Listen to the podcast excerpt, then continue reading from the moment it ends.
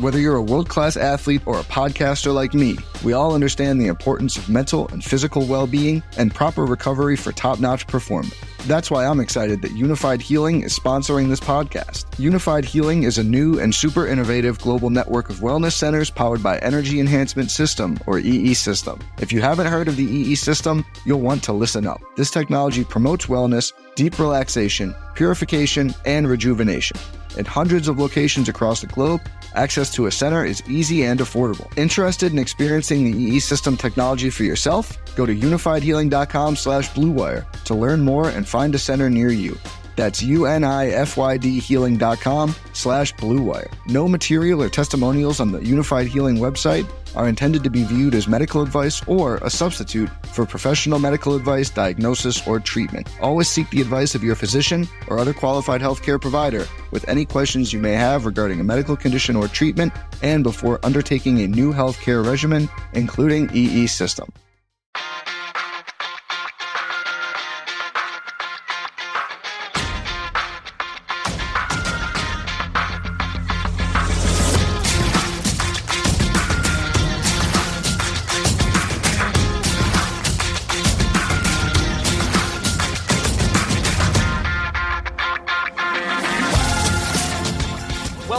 To Gamble On, the weekly gambling podcast presented by USBets.com. I'm Eric Raskin, US Bets managing editor and media director, and I'm joined by our senior analyst, Pulitzer Prize finalist, John Brennan.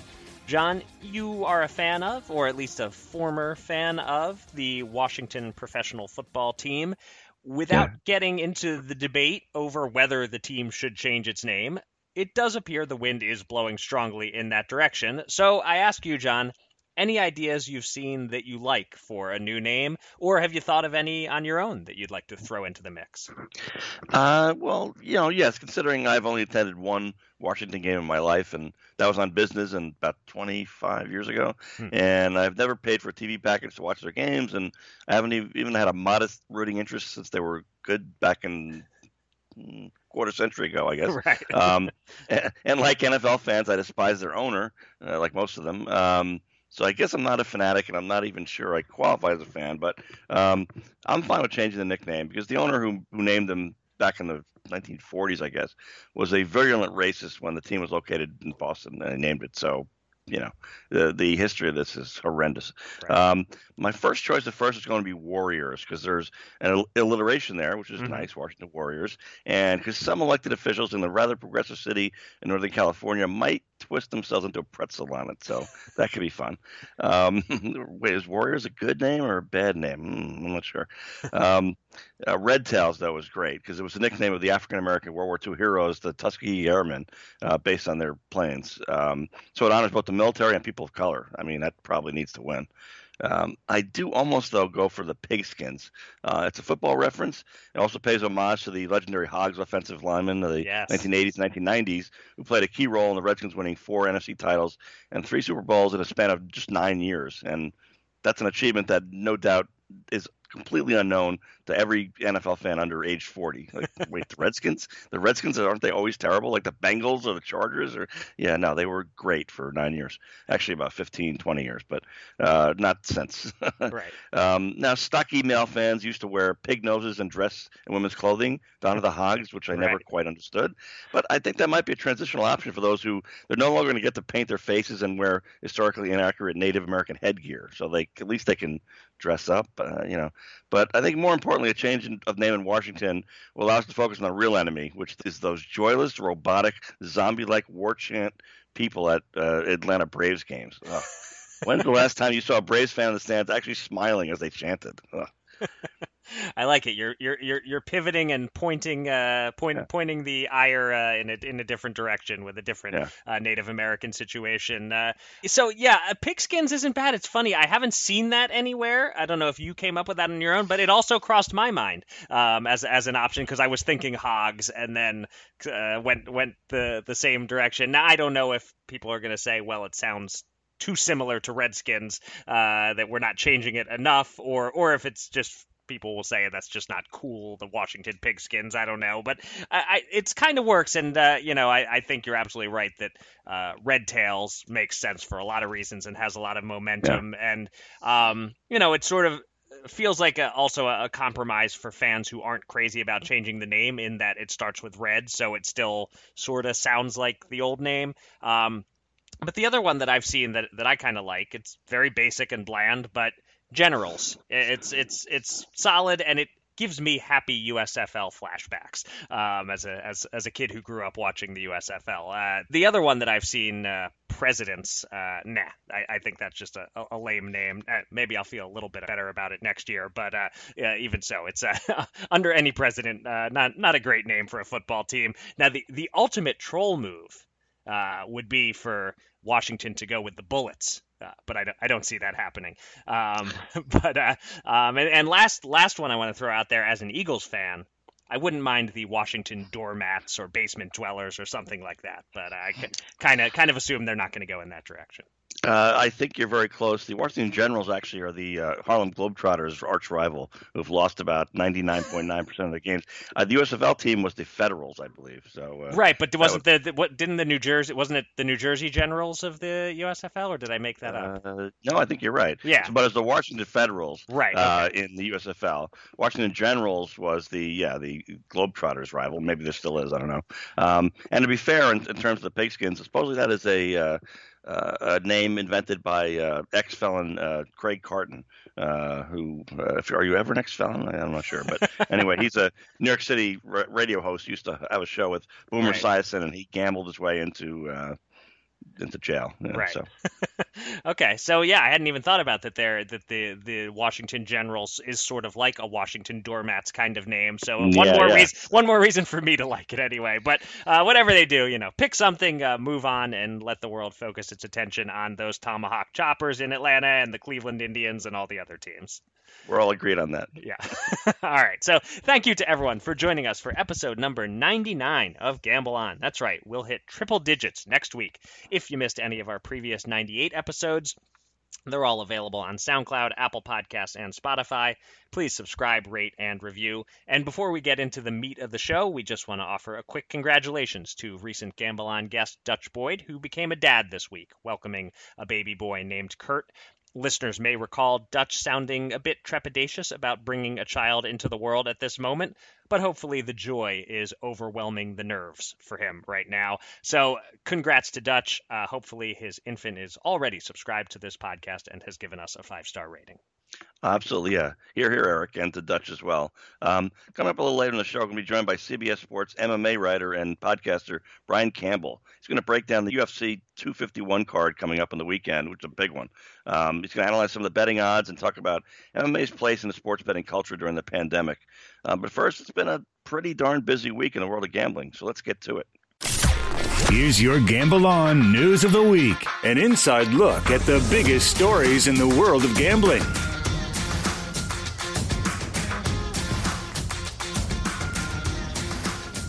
Kick off the news segment with a story our colleague Brian Pempus broke, and I know you're working on a follow up as we speak, John. The long running Phil Ivey versus Borgata saga is finally nearing an end, it appears.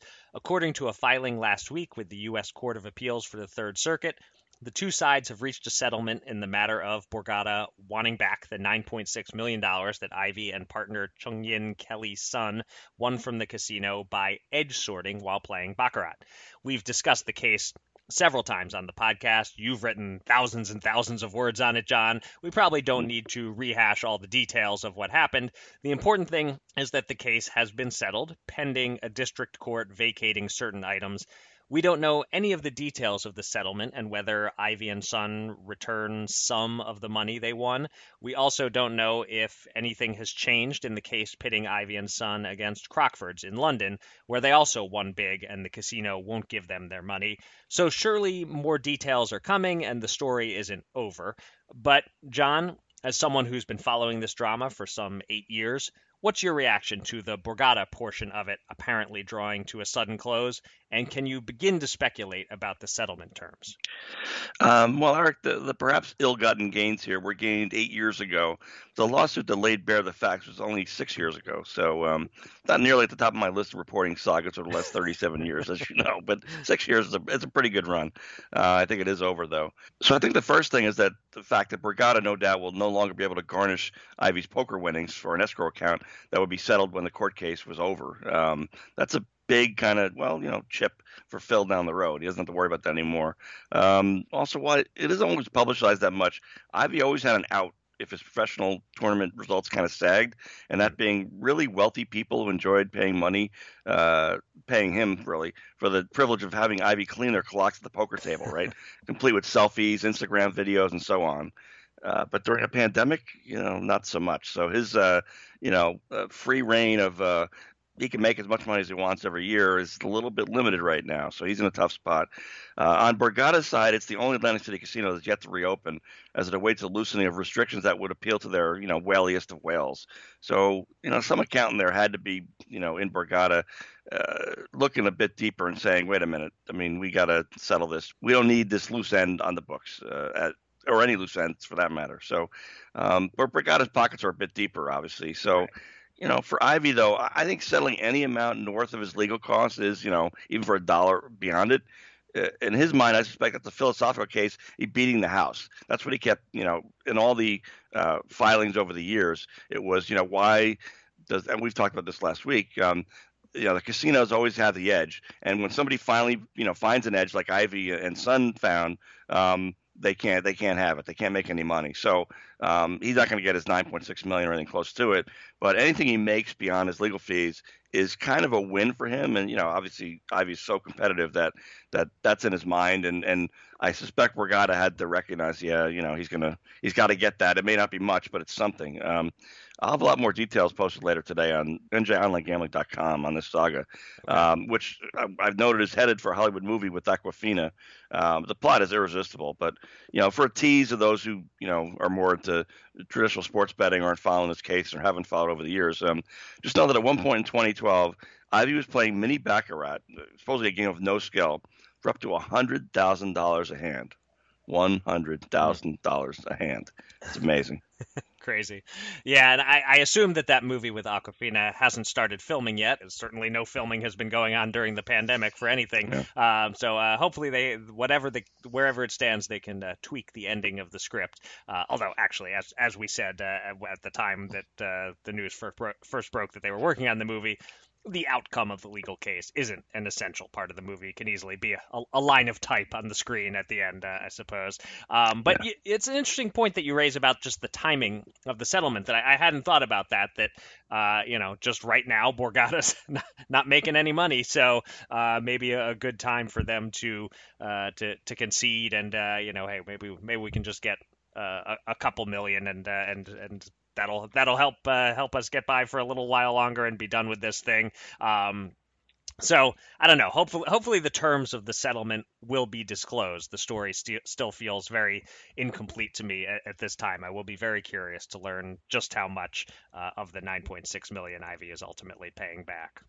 Yeah. So I said for at least five years that this is the one case of all the dozens and dozens I've covered over the years that might never settle because um, normally there's one side that is so short-sighted, uh, you know, that they they have to give in because they they can't afford to make it extend forever. But in January, I was saying, well, Borgata's never going to run out of money. Phil Ivey's never going to run out of money. Well, then pandemic hits, and guess yep. what? Uh, I'm disappointed because this was going to the Third Circuit Court of Appeals, um, where the sports betting case went, and um, I oral argument would have been great. I mean, this this, this is a sexy case. Uh, the judges are really top notch there. Holy cow! And they would have been hammering, uh, you know, attorneys on both sides, and it would have been great theater for me. Lots of stake for the lawyers and the uh, and the uh, you know the people involved, but uh, for me, it's just a you know front front row seat with popcorn and soda, and I, I kind of miss that. I love hearing you nerd out over the, the quality of the judges. This is like, you know, me me and other hardcore boxing fans who know every referee and and every judge and, and know their backgrounds and they pop up on the screen and some casual fan would be like, "How the hell do you know who the referees are in this sport?" That's that's that's what I feel like with you and these uh, these uh, circuit court judges. Well, it's kind of funny even at a lower court level, the um, the judges are so domineering and the attorneys have to be so, you know, supplicant, I guess, that it, it's it's it's kind of weird. I mean, it's it's it's amusing overall, but there's a little bit of bullying involved there, where like just they they just hammer you know these attorneys. It's like you know dance, you know they're they're firing bullets on their feet, pretty much metaphorically, and they're trying to dance as fast as they can. And uh, again, when you're not uh, in that uh, spotlight, it's kind of nice. But I I always feel for these attorneys. Right.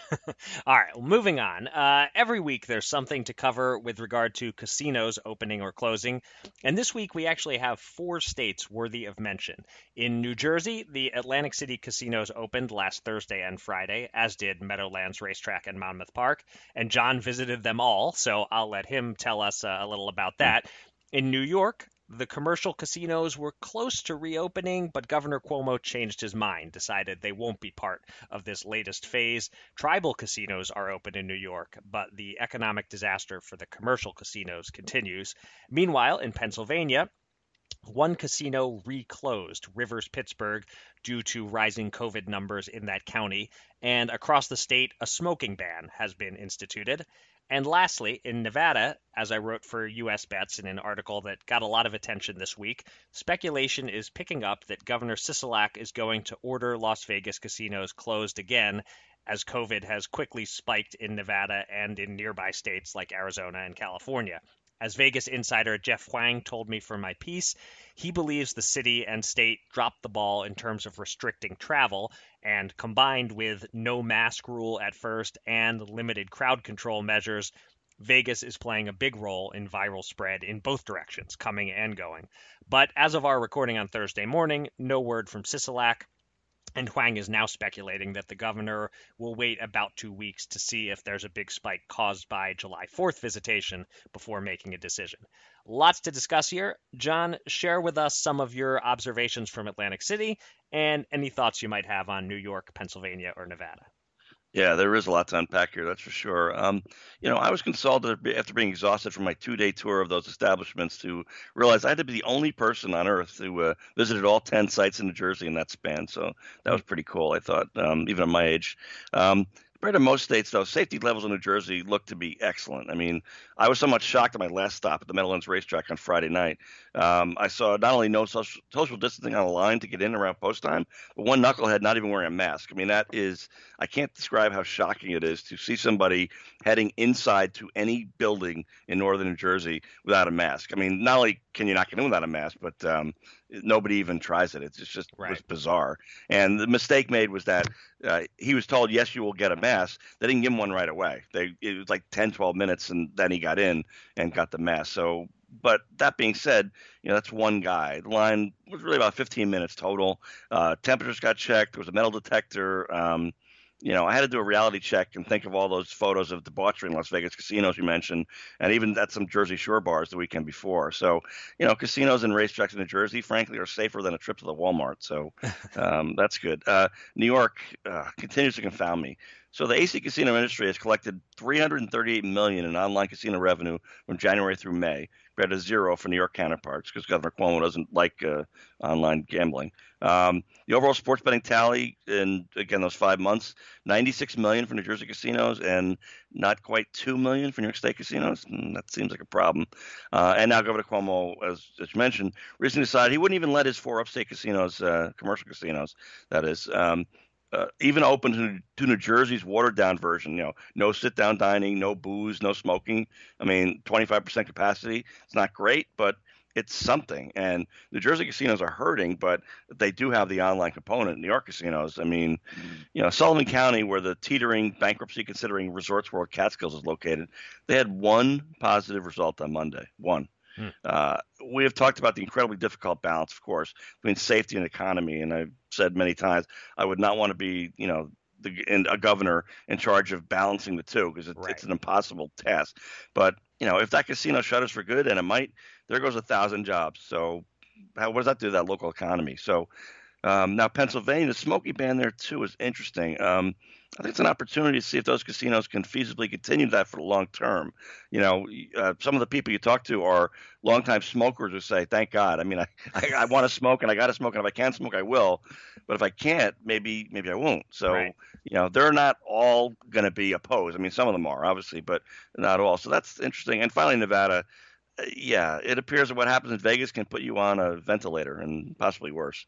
Yeah, I don't. I don't think they're adopting that as their new uh, no, slogan, yeah, yeah. but. Uh, um, yeah, what happens in Vegas? Dot dot dot. Oh yeah, never mind. right. Um, yeah, regarding the smoking thing, uh, I'm sorry, but it, it's just obvious that smoking and preventing COVID spread don't don't mix. Uh, casinos have to set up outdoor smoking areas with plenty of room for people to spread out because you just can't do it with a mask on. You know, drinking you kind of can. Uh, you know, out of a bottle, you can put it under the mask and take a quick sip, and presumably not be elevating the infection chances much. But smoking sorry smokers you know you, you've always been a health risk to everyone with the secondhand smoke but uh, it's it's a lot worse uh, now and i just can't see any way that uh, any any casino should be allowing smoking right now and and and, and you're absolutely right this is an interesting test uh, to see how people respond how it goes and whether maybe some of these casinos go permanently no smoking you have to go outside to do it. We'll see. Um, I should certainly address the the Vegas situation since I wrote that story that got a lot of national attention. The most interesting thing Jeff Hwang talked to me about was how Vegas blew it with travel restrictions, and it's just a fascinating subject to debate and discuss because what is Las Vegas without tourists from out of state? You know, Pennsylvania casinos, no big deal. Locals are your main audience.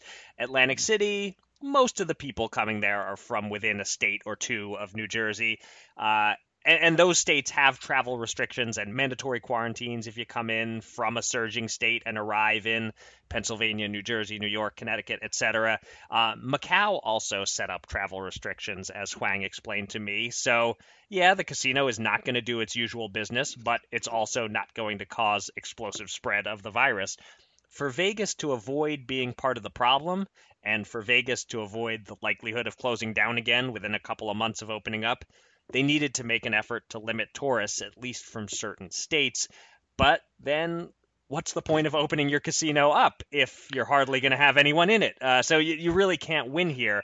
But I'm sorry to say that until the U.S. gets COVID under control, which it's nowhere close to doing, Vegas can't be Vegas without making the COVID problem worse. I, I sympathize with them. They're in a no win situation, but I think it's clear everywhere with casinos that if we're going to insist on reopening them, it has to be done with extreme health precautions. That will suck a lot of the fun out of it. Uh, it it's that, or we keep overwhelming hospitals and costing lives. Yeah, I mean uh, that's why New Jersey. Uh, I've been on the fence with it. Uh, I think the um, obviously to switch three days beforehand to say, oh, well, never mind, you can't uh, you can't have drinking, you can't have dining, uh, even 25 percent. Um, the timing wasn't good, but right. yeah, it is it is cautious, but it is a little bit of a balance because um, for New Jersey casinos, they're all in Atlantic City, of course. You know, to have they have the online component, they're getting a little bit of revenue now from from uh, inside. Mm-hmm. You know, not much, but something. Yeah, that seems maybe like a decent balance, and then we'll see how it goes in two, three, four weeks and go from there. And I think New York State should be doing that too. Uh, and Las Vegas is, you know, completely blown it, as you say. All right, for our final news story this week, we go to Virginia, one of the states currently working to launch regulated sports betting. The timeline has come into clearer focus in the last few days, as Jill Dorson reported for SportsHandle.com. Proposed regulations are due to be released next Wednesday, July 15th. 60 days later, the Lottery Commission can vote on those regulations, and that puts the state in a position to launch sports betting in January or February of 2021, not this December, as some in the industry had speculated. And from reading Jill's article carefully, it seems January or February is an if everything goes smoothly scenario. Any hiccups could push it back a little. One presumes that if there's a Super Bowl next February, Virginia will work hard to be taking bets by then. Uh, one other piece of news the lottery is saying it will offer a minimum of 11 mobile platforms and a maximum of 14. And I'll close with a quote from Jill's article, sure to warm your heart, John, from Lottery Executive Director Kevin Hall. Quote, hmm. My sense is that the New Jersey framework is kind of road tested and the industry is comfortable with it and it's operating pretty successfully. We can take from here and borrow from there. We're glad not to be first movers. End quote. Finally, John, a state trying to learn by watching New Jersey. Uh, thoughts on the upcoming launch of sports betting in Virginia? Well, uh, first I'll speculate they're not going to be ready in time for the Super Bowl, and I'll even go out on a limb and say the Washington Red Tails are not going to be in it anyway. So there's not going to be not going to be too much loss there. Um, although we saw with uh, I guess it was uh, New Hampshire where the um, the Patriots won the Super Bowl their first year, and yeah, they got their clock. I think it was so, Rhode Island. Yeah. Yeah, yeah. So yeah. right, Rhode Island. Yeah. yeah. So um, yeah. So the local team being in the Super Bowl is not always a, a guaranteed winner anyway. Right. Um, but yeah, my long-standing recommendation to legislators, of course, is just you know take New Jersey's regulations, then cross out New Jersey and pencil in your state name you know every every time you see it on every page it finally gets heated um, the only complaint i ever hear about new jersey and it's fair is no betting on new jersey college sports i mean it's not a big loss for for New Jersey because Rutgers is Rutgers and nobody else is pretty much anybody else except Seton Hall basketball on a good year. But uh, it's not a big deal. Um, now, sports betting lottery states seem to move forward a little bit more efficiently, so I guess I shouldn't be surprised here. Um, the big bugaboo there usually is it's a monopoly in several states, and that's a disaster for for consumers. But you know, a dozen or so competitors in in Virginia, that's that's good for bettors. So uh, I like this uh, development. Um, I think importantly though, a Virginia passage of of this sends a, a, signal to southern states generally leery of gambling. Maybe it's not so scary after all. So uh, I think uh, this is a big domino in the big picture. Yeah, yeah, absolutely. Um, yeah, so so far so good. What we're hearing out of Virginia, they seem to be doing almost everything right. Uh, when we did that staff poll of what states would top the list for sports betting revenue by the end of 2021, our boss Adam Small was leading the charge for Virginia to rank higher, noting that the average income in the state is higher than than others. It's a wealthy state, and you have to have money to bet money for the most part. Uh, now, uh, if they don't launch until January or February or even later, slim chance that they actually crack the top five within a year. But they do seem to be a state that, you know, looking another year or so out, has the pieces in place to contend for the title. And just as far as whether they'll be up and running in time for the Super Bowl, I guess there's no guarantee that the Super Bowl won't be delayed by a few weeks. So, so that might create a little extra yeah. wiggle room for Virginia. Yeah, I, I don't think the, the culture in, in Virginia is, uh, for gambling is there though. I mean, I, hmm. I it, yeah, it's got a good population. Uh, it's pretty affluent. Um, near DC, right? Um, but uh, and uh, you know, incredibly, the the Washington Red whatevers are still actually pretty popular in the region. But right. um, yeah, I, so I'm I'm not as uh, bullish on their uh, their their numbers uh, overall because I you know we look at um, New Jersey, Pennsylvania, Illinois, even Michigan those are great rabid sports fan states. I mean, they're True. really good. And Virginia, I don't, I don't think it is. Right. All right. Time will tell. It's time to welcome a special guest from the world of gambling. Let's get to the Gamble On interview.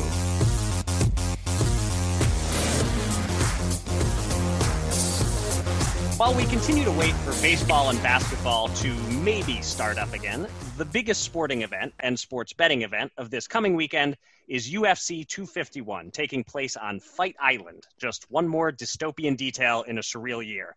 Joining us now to break down this fight card and some of the betting options is one of my dearest friends from the boxing media world, Brian Campbell, who covers boxing, MMA, and sometimes pro wrestling for CBSSports.com. He's the host of the State of Combat podcast and the co host of Showtime's Morning Combat, and he joins us now. Brian, welcome to Gamble On.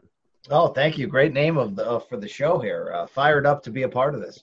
I forget who gets credit for uh, for Gamble On, but I, I, remember there was much debate over whether it was a, a good name or a lame name. But uh, put you in the in the in the column for a positive vote. We like it. I'm sure um, John Paul Jones would love it. All right, there you go. All right, so let's start with the main event of Saturday's card, which changed over the weekend. It was supposed to be, and pre- please uh, correct my pronunciations if I blow any of these because I don't know MMA that well. But it was supposed to be Kamaru Usman versus Gilbert Burns, uh, but Burns tested positive for COVID 19, and Dana White and the UFC quickly threw together a fight that might actually be bigger and better Usman versus Jorge Masvidal. Usman was a minus 240 favorite over Burns. He's a slightly bigger favorite at minus 300 over Masvidal, while you can get plus 230 on Masvidal. Brian, should Usman be that big of a favorite? Is Masvidal only that big of an underdog because people don't know if he had enough time to prepare? And are you looking forward to this new main event, Usman Masvidal, more than you were looking forward to Usman Burns?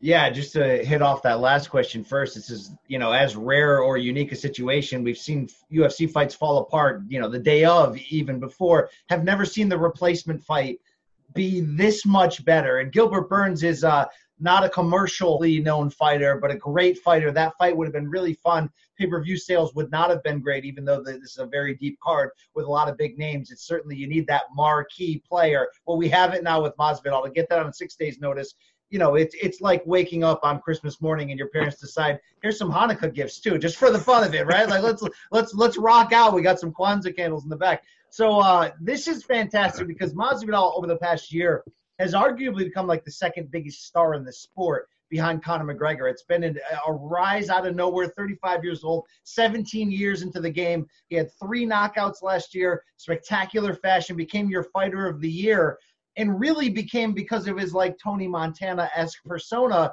like the sort of counterculture street hero in a lot of ways. So him coming into this fight, you can argue that Gilbert Burns is more well rounded and a tougher prep for Kamaru Usman.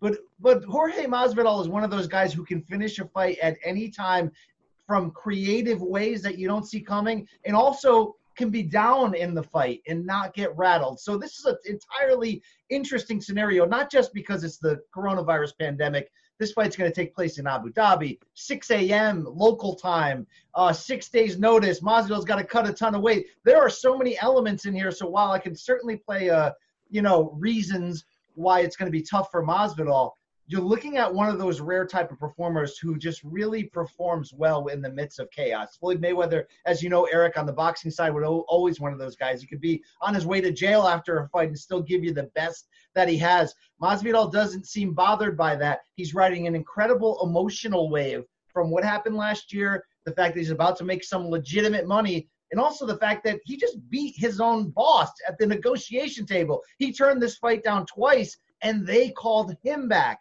after he went on a very public tour against lack of fighter pay at this level from UFC. That kind of matters at times with momentum for UFC. So here's the deal about this fight. Kamaru Usman is probably the second best wrestler UFC has ever seen behind Khabib Nurmagomedov. If he wants to, if that's his game plan, there is a fair to pretty good chance that he can out wrestle Jorge Masvidal, and that's why he's a favorite, as you mentioned. It'll take the excitement out of the bout, but that's what he does best. The real question coming in is are the other mitigating factors going to force him to have to or want to alter his strategy? He's got a little bit of a chip on his shoulder, thinking he's a better striker than people realize. He's just come off a five round win against Colby Covington, where even though they're both wrestlers, it was on the feet the entire time in a big boxing match. And he also took on a new coach in Trevor Wittman, who really teaches striking on a high level. If Usman can can be consistent at just taking a Jorge down and be fine with that, you gotta like Usman in this spot. But if this turns into a fight, or if Masvidal's takedown defense can suddenly show you big time improvement, I like I like the idea of a live dog here in Jorge Masvidal, and I think that uh, the fight's not going to be over until it's over because he's going to have a chance to be in it at any time. All right. So in terms of the odds, seems like you're saying pretty good case on on either side. The numbers are are reasonably reflective of the actual matchup. Yeah, no question about it. And it just really comes down to whether you'll look at things like, as much as we say, how is Masvidal going to adjust to this? How's Usman going to adjust to the idea of a new opponent on six days' notice? A guy who's more explosive, like I mentioned, and also some of those mental games that get in the head of people. Uh, if Masvidal wins, this is best case scenario, of course, for the UFC. I mean, he may call it Conor McGregor for all we know, and it's hmm. big business ahead. But if you're Kamaru Usman, you're a champion who feels like you don't get credit as being a star, you don't get credit as being a well-rounded fighter. I mentioned that chip on his shoulder. I think there's a good reason to believe he's going to go in here trying to prove something. Because if he, let's say, is able to destroy Jorge Masvidal, he's going to have a chance of becoming a star overnight. So that's going to play against him in this fight. And we have legitimate beef between them. And as much as these guys are professionals and you try to remove the emotion from it, they almost got into a fight during media day at the Super Bowl. They do not like each other. If it turns into emotion, I'm going to favor the guy who stirs the pot in Jorge Masvidal. So it's certainly a it's going to be up to his takedown defense. It's going to be up to the mindset of Usman. But unlike other fights like this, when you're giving somebody a puncher's chance, I'm going to give Jorge Masvidal more than that traditional puncher's chance because, like I said, he may lose the first three rounds laying on his back. That doesn't mean he can't catch you with a flying knee or something random out of the way to score a TKO. If Usman wins, it goes the distance most likely. If Masvidal wins, it certainly comes before that. Gotcha. Uh, yeah, Brian, uh, UFC really impresses me. They've hit the ground running, uh, particularly with this card, but even some previous cards. So um, they jump right out of the gate. I mean, I'm more of a putter than a fighter, so I follow the PGA Tour more closely. And, you know, no offense to the good people at Rocket Mortgage and to the guy named Charles Schwab who has a tournament named after him, but, um, you know, they've kind of limped their way back with four lame tournaments. And so, you know, I watched pieces of it, but I don't really miss the crowd that much because, uh, you know, well, although people who never watch golf can't believe there's ever an exciting crowd for golf, I admit. But in the majors, certainly in the Ryder Cup in, in particular, which is canceled this year, fortunately, um, you know, it really, I, I, really would miss it. I couldn't really enjoy a major event without fans. So, um, so for the UFC uh, uh, person in the in on their couch watching uh, watching it live, uh, how much of a difference does it make not having that fan element there? I really would have preferred if you asked me about Vijay Singh's takedown defense there, John. But the fact that, that there's no crowd really hasn't affected UFC from uh, uh, a number standpoint or in a, in a fan or journalist enjoyment. And, and, I think a lot of these fighters, you know, they've come up fighting in empty arenas in small situations, and mm. they certainly have had scenarios like the Ultimate Fighter reality show, which takes place in an empty gym, where it's certainly not a problem for them. If anything, a lot of them have told me how much they've they've been able to focus even more. And there's some weird elements in there without a crowd where the fighters can hear the instructions from the other corner. They can hear their corner's instructions clearer than ever. And they can hear the announce team, which at times have had, you know, future Hall of Famers like Daniel Cormier giving them advice in real time that they can actually use. All of that has been interesting. But outside of those rare moments when I won't. I don't. I guess I can't say rare because the fights have been bangers since UFC has come back during this quarantine. They have put the product forward, and the fights have overachieved. There's been a few times where you're like, man, if this brawl right now, you know, Dan Hooker and uh, and Dustin Poirier a few weeks back, if this main event brawl would have been in front of 20,000 people, they'd be going sick right now. Outside of that feeling once in a while, they've been able to darken the backgrounds and contain what's happening in that cage, and it it feels the same, uh, if not even better sometimes for lack of distractions. Uh, personally, in terms of being there, I haven't covered one of these empty ones. I certainly love the feeling at boxing and MMA uh, events of, of what you get that energy and that electricity, and it is real. But um, you got to give the UFC a lot of credit for a lot of different reasons in terms of being able to to allow the show to keep going. And one thing is that the quality from matchmaking to the entertainment has really not lacked at any point. All right. So one of the the fights on the undercard that I want to talk about, one of uh, our writers, Brian Pempus, wrote that uh, Rose Namajunas, uh, hope I'm pronouncing that correctly, is Namajunas, close Namajunas, Namajunas, Lithuanian, okay. yeah.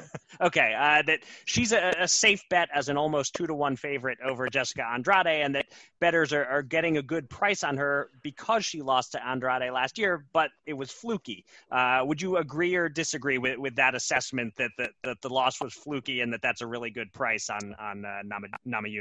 Yeah, I'm a big Namajunas fan in terms of her ability, in terms of her mental game. And this is more of a sneaky expert bet to really favor her. Now, while the odds makers do have Namajunas as the favorite over Andrade, despite that loss, look, if you really know this game, you know there were elements of, of, of a fluky nature.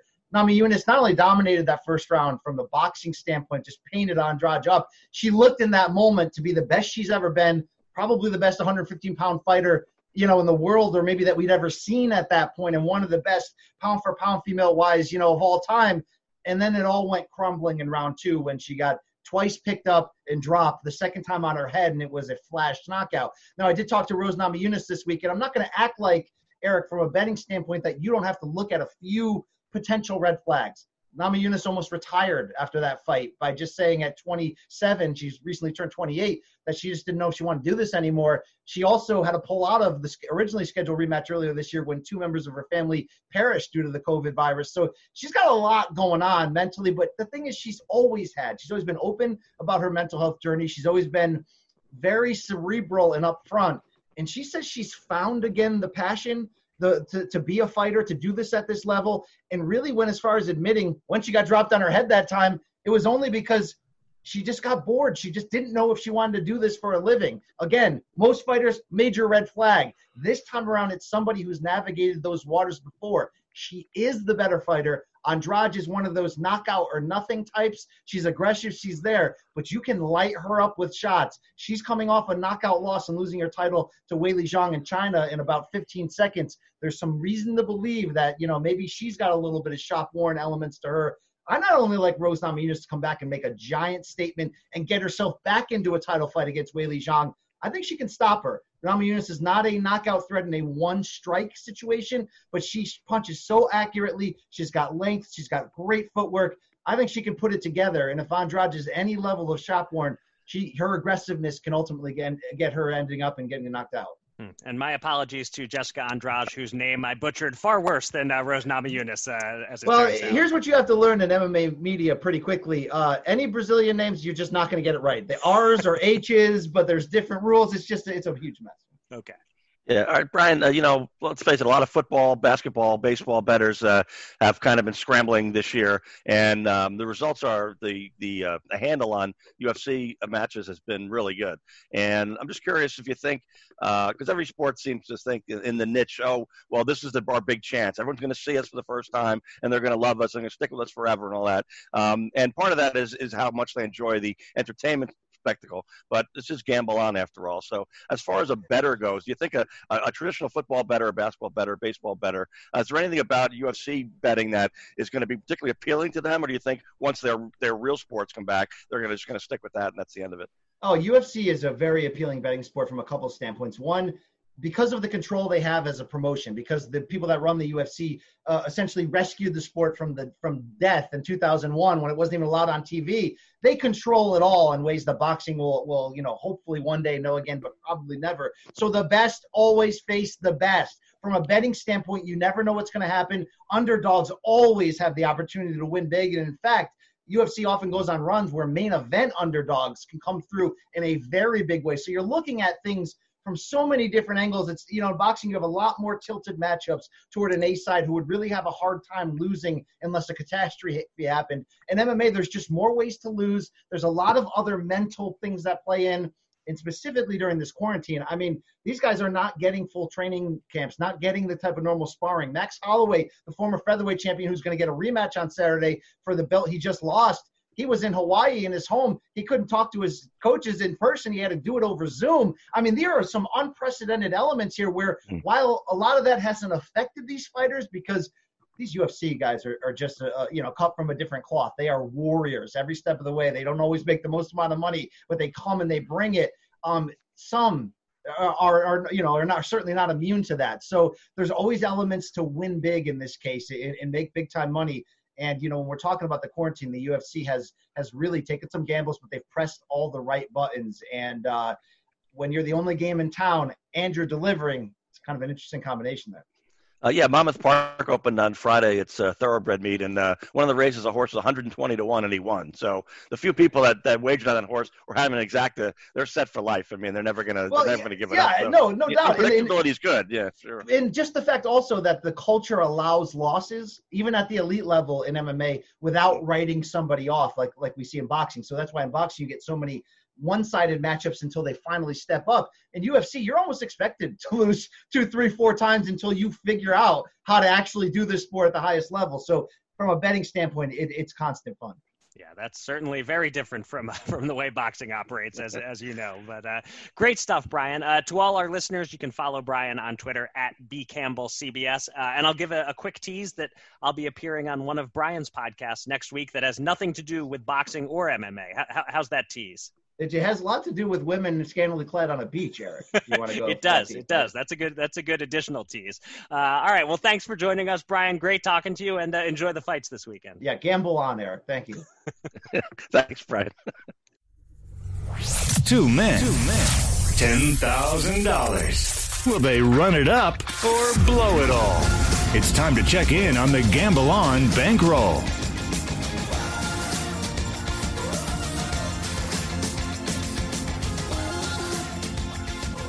Two lousy cold streak is over, thanks to John's winning PGA bet, taking Viktor Hovland to finish in the top 20 at plus 120 odds. It was a perfect bet as he finished tied for 12th through 20th, winning us $120. Uh, that means we're now up by $138 with 550 on hold in futures bets.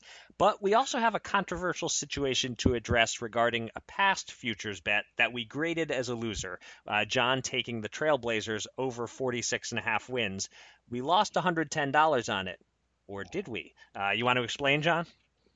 Uh, yeah, I'd assume that since the Blazers lost their 36th game just before the NBA shutdown in March, that bet had to be a loser, right? I mean, but different books have made different decisions on payouts. Some are very unfair to bettors. Some, frankly, are unfair to the books so yeah, so it's it's kind of a matter of, of whether they the books have had sort of a five a fine print that specifies a certain number of games must be played for the bet to count.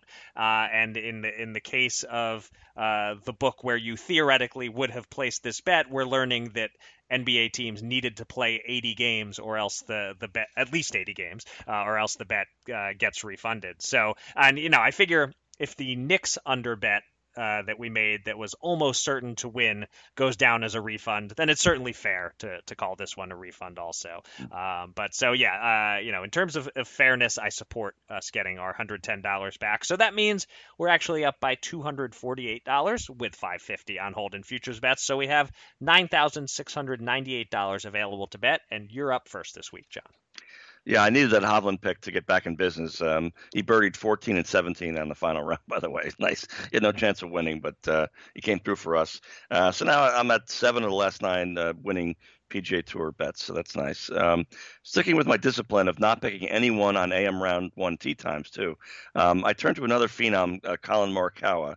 Um, He's a, a, recent Cal Berkeley grad. Is threatening Tiger Woods' record of most consecutive made cuts to start his tour career. Hmm. And uh, this Muirfield course in Ohio, it's kind of a bizarro event.